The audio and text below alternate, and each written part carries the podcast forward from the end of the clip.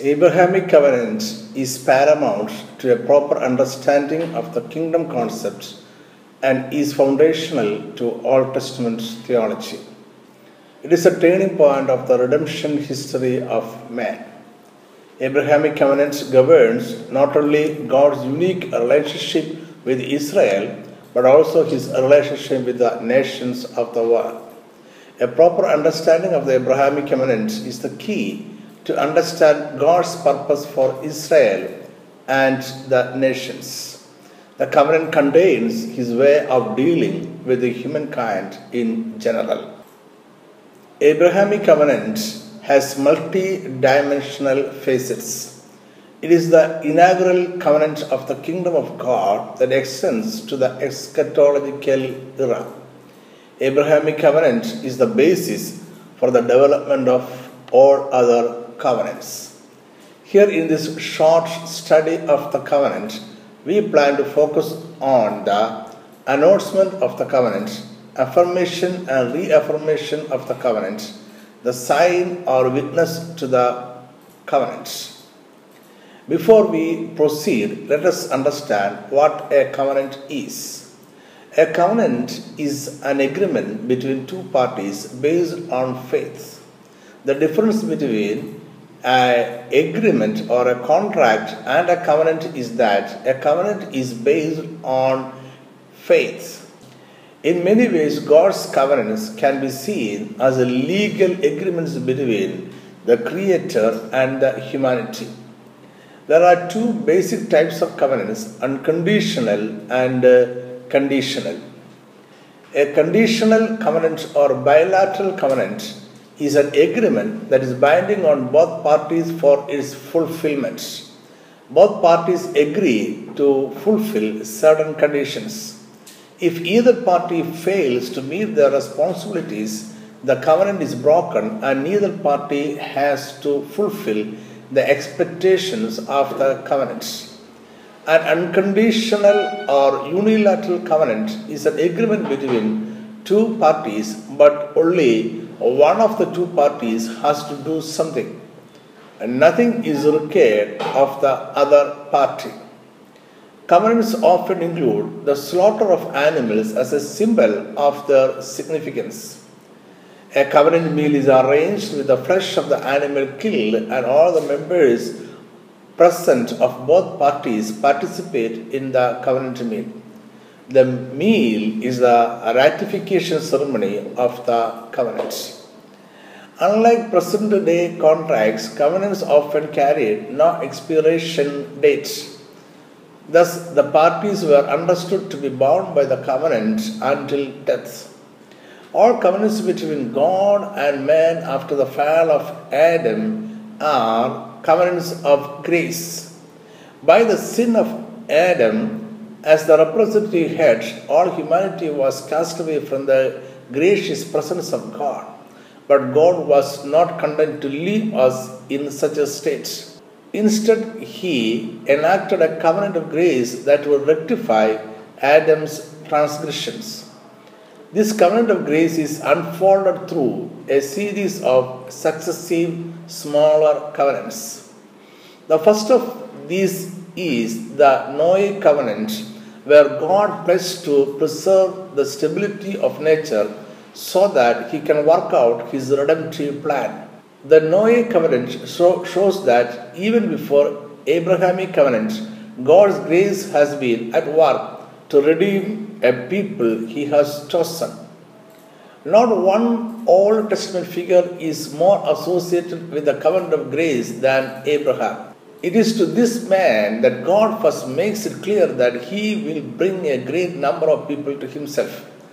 In this encounter with Abraham, we see that God and God alone ensures the covenant's success. The covenant between God and Abraham is first announced in Genesis chapter 12, verse 1 to 3. Let us read it. Genesis 12, verse 1 to 3. Now the Lord had said to Abram, Get out of your country, from your family, and from your father's house to a land that I will show you. I will make you a great nation, I will bless you and make your name great, and you shall be a blessing. I will bless those who bless you, and I will curse him who curse you.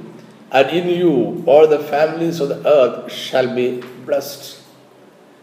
God's intention by the covenant is to enter into a covenantal relationship with a chosen community of people. For this purpose, God determined to call out a special people for Him. His intention is to bless the whole humankind through that chosen people. Thus, God reaches down to a pagan land and, in all likelihood, a pagan family and calls out Abraham for himself. Abraham is promised in this covenant a good land, a great nation, a great name, and a great blessing that will extend first to him, divine protection, and great blessings to all the families on the earth. Since then, God has been in work to fulfill these promises. The promise of a son, or rather descendants, like stars, is the first step towards the covenant fulfilling. Now let us learn three key features of the covenant.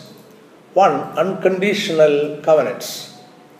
The Abrahamic covenant is an unconditional covenant.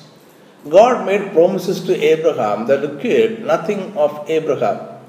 There are no conditions attached to it, no if clauses suggesting its fulfillment is dependent on man. And the second feature is that it is a literal covenant. Abrahamic covenant is a literal covenant in which the promise should be understood literally. The land that is promised should be understood in a normal definition of the word. It is not a figure of heaven. God's method of fulfilling the Abrahamic covenant is literal inasmuch as God partially fulfilled the covenant in history. God blessed Abraham, promising the land, and centuries later, the sons of Abraham took control of the land. Joshua chapter 21, verse 43. So the Lord gave to Israel all the land of which he had sworn to give to their fathers, and they took possession of it and uh, dwelt in it. And the third feature is that the covenant uh, is an everlasting covenant.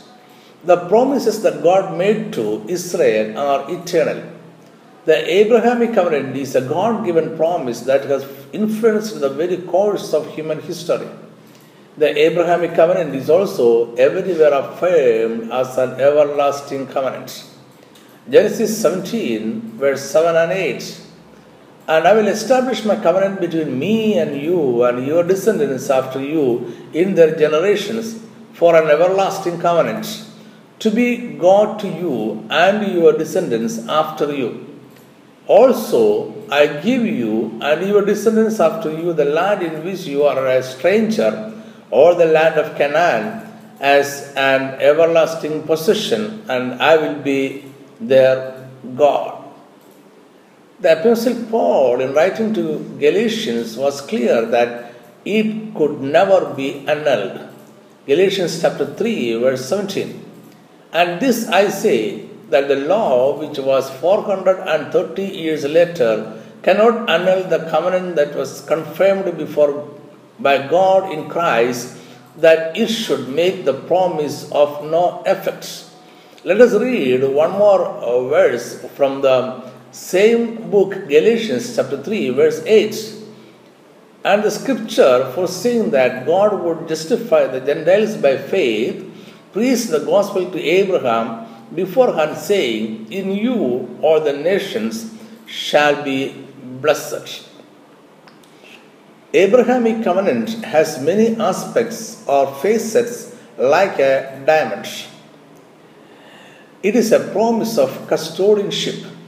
The covenant is made between God and man. It is also between God and the descendants of Abraham.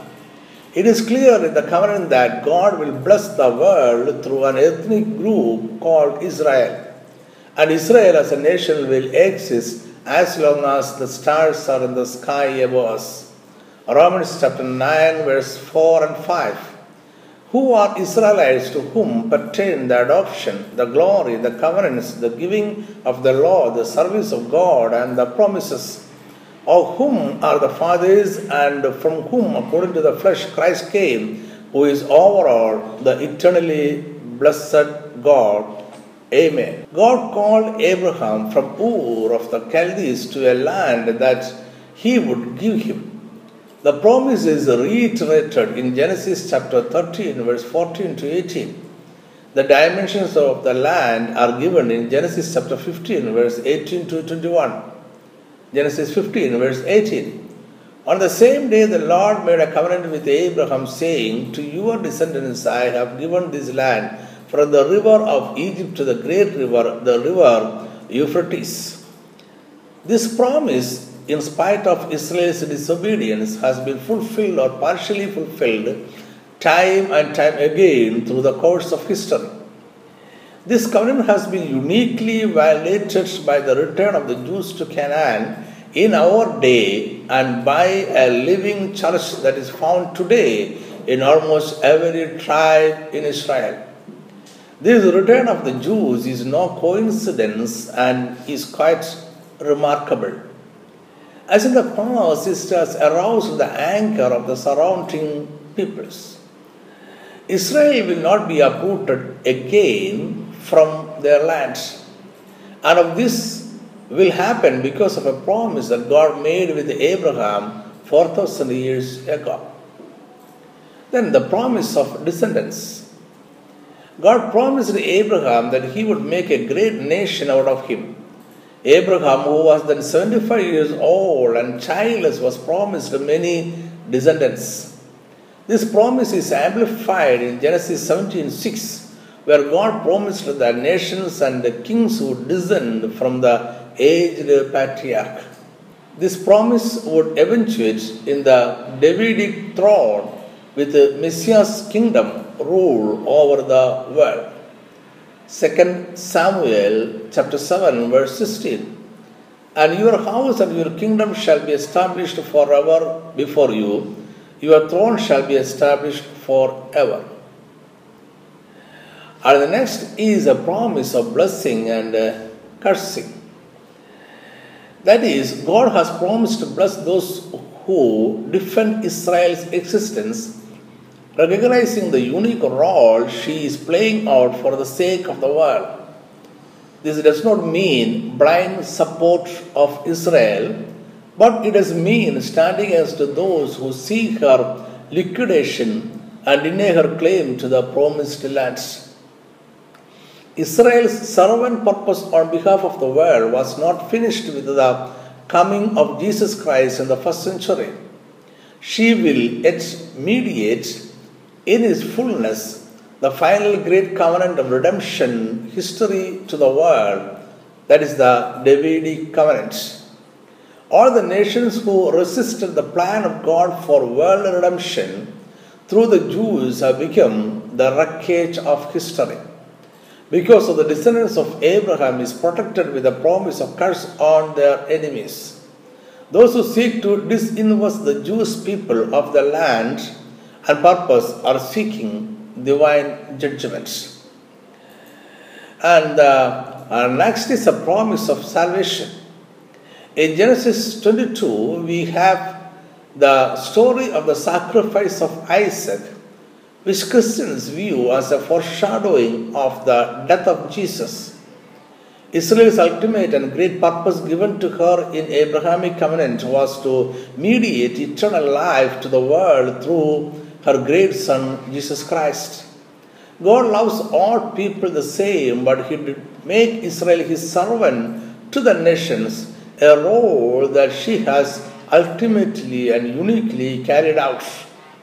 Surely salvation comes from Israel to the whole world, for which purpose God has chosen them. Bring ye all the tithes into the storehouse, that there may be meat in mine house. And prove me now herewith, saith the Lord of hosts, if I will not open you the windows of heaven, and pour you out a blessing, that there shall not be room enough to receive it. And I will rebuke the devourer for your sakes, and he shall not destroy the fruits of your ground, neither shall your vine cast her fruit before the time in the field, saith the Lord of hosts. And all nations shall call you blessed, for ye shall be a delightsome land, saith the Lord of hosts.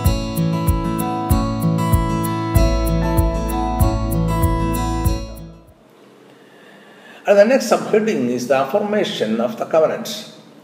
The actual Abrahamic covenant is found in Genesis chapter 12, verse 1 to 3. The covenant is later affirmed by God in Genesis chapter 15, verse 18 to 21. In other words, in Genesis 12, the covenant is announced by God, and Genesis 15, a ratification ceremony is conducted. Genesis 15, 18 to 21 describes the dimensions of the land God promised to Abraham and his descendants. Genesis 15, verse 17 to 18. And it came to pass when the sun went down and it was dark that behold, there appeared a smoking oven and a burning torch that passed between those pieces. On the same day, the Lord made a covenant with Abraham, saying, To your descendants I have given this land from the river of Egypt to the great river, the river uh, Euphrates. History tells us that in the days of Abraham and before, animals would be used as a witness to the parties and their adherence to the covenants. Both the parties would gather a number of specific animals and sacrifice them. They would arrange their carcasses or the dead body on the ground in some fashion, creating a path between the pieces. They would pass together through the path as they sought to uphold their end of the contract. They would receive the fate of these animals for any breach of that covenant for which they would be responsible. But the ceremony recorded in Genesis 15 indicates the unconditional nature of the covenant. Abraham killed the animals and made a path between the pieces of the flesh of the animals. But when the moment came to walk between the pieces, God put Abraham into a deep sleep so that he could not walk through the path. Only God's glory went through the pieces of animal. The only time that both parties of a covenant would pass between the pieces of animals was when the fulfillment of the covenant was dependent upon both parties keeping commitments. The significance of God alone moving between the halves of the animals explains the fact that it is an unconditional covenant.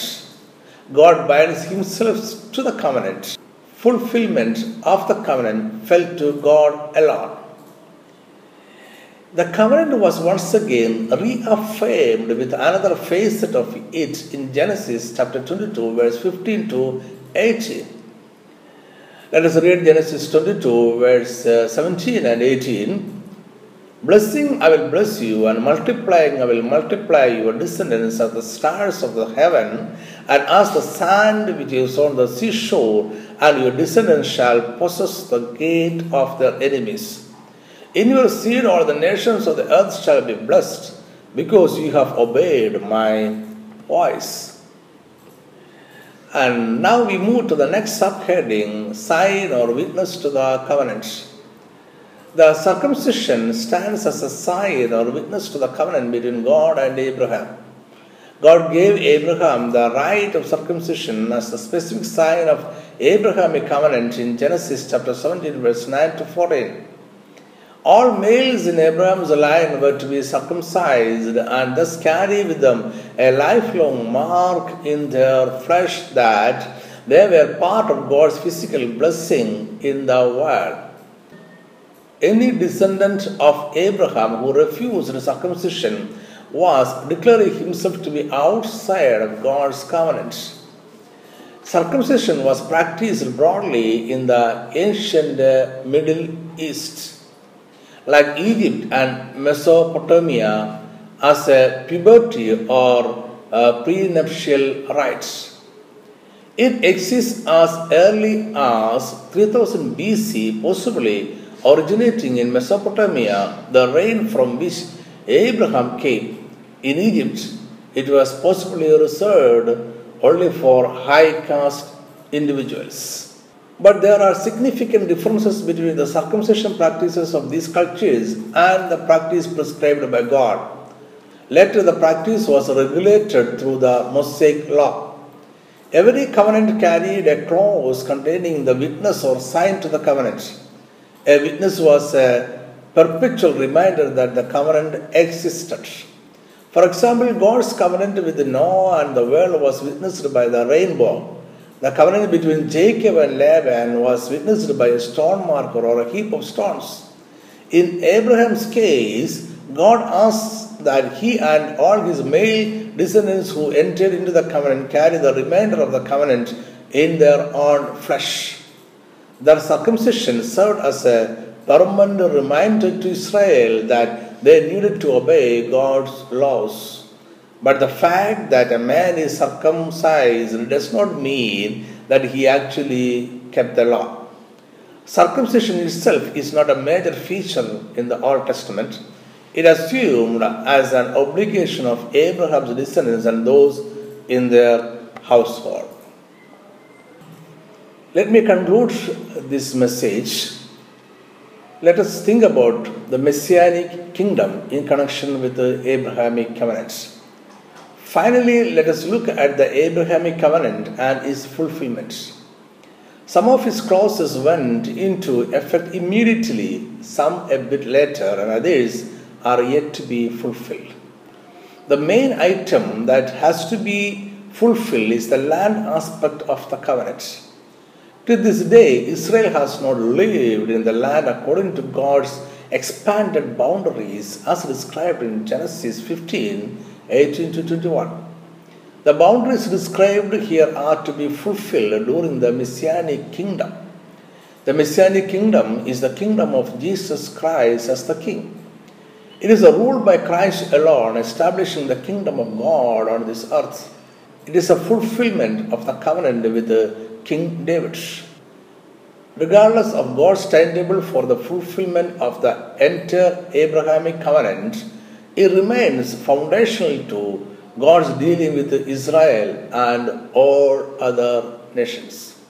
Let me conclude the message here, and I hope that this message has been a blessing to you. Uh, meet us again next Sunday uh, in the same place. Thank you.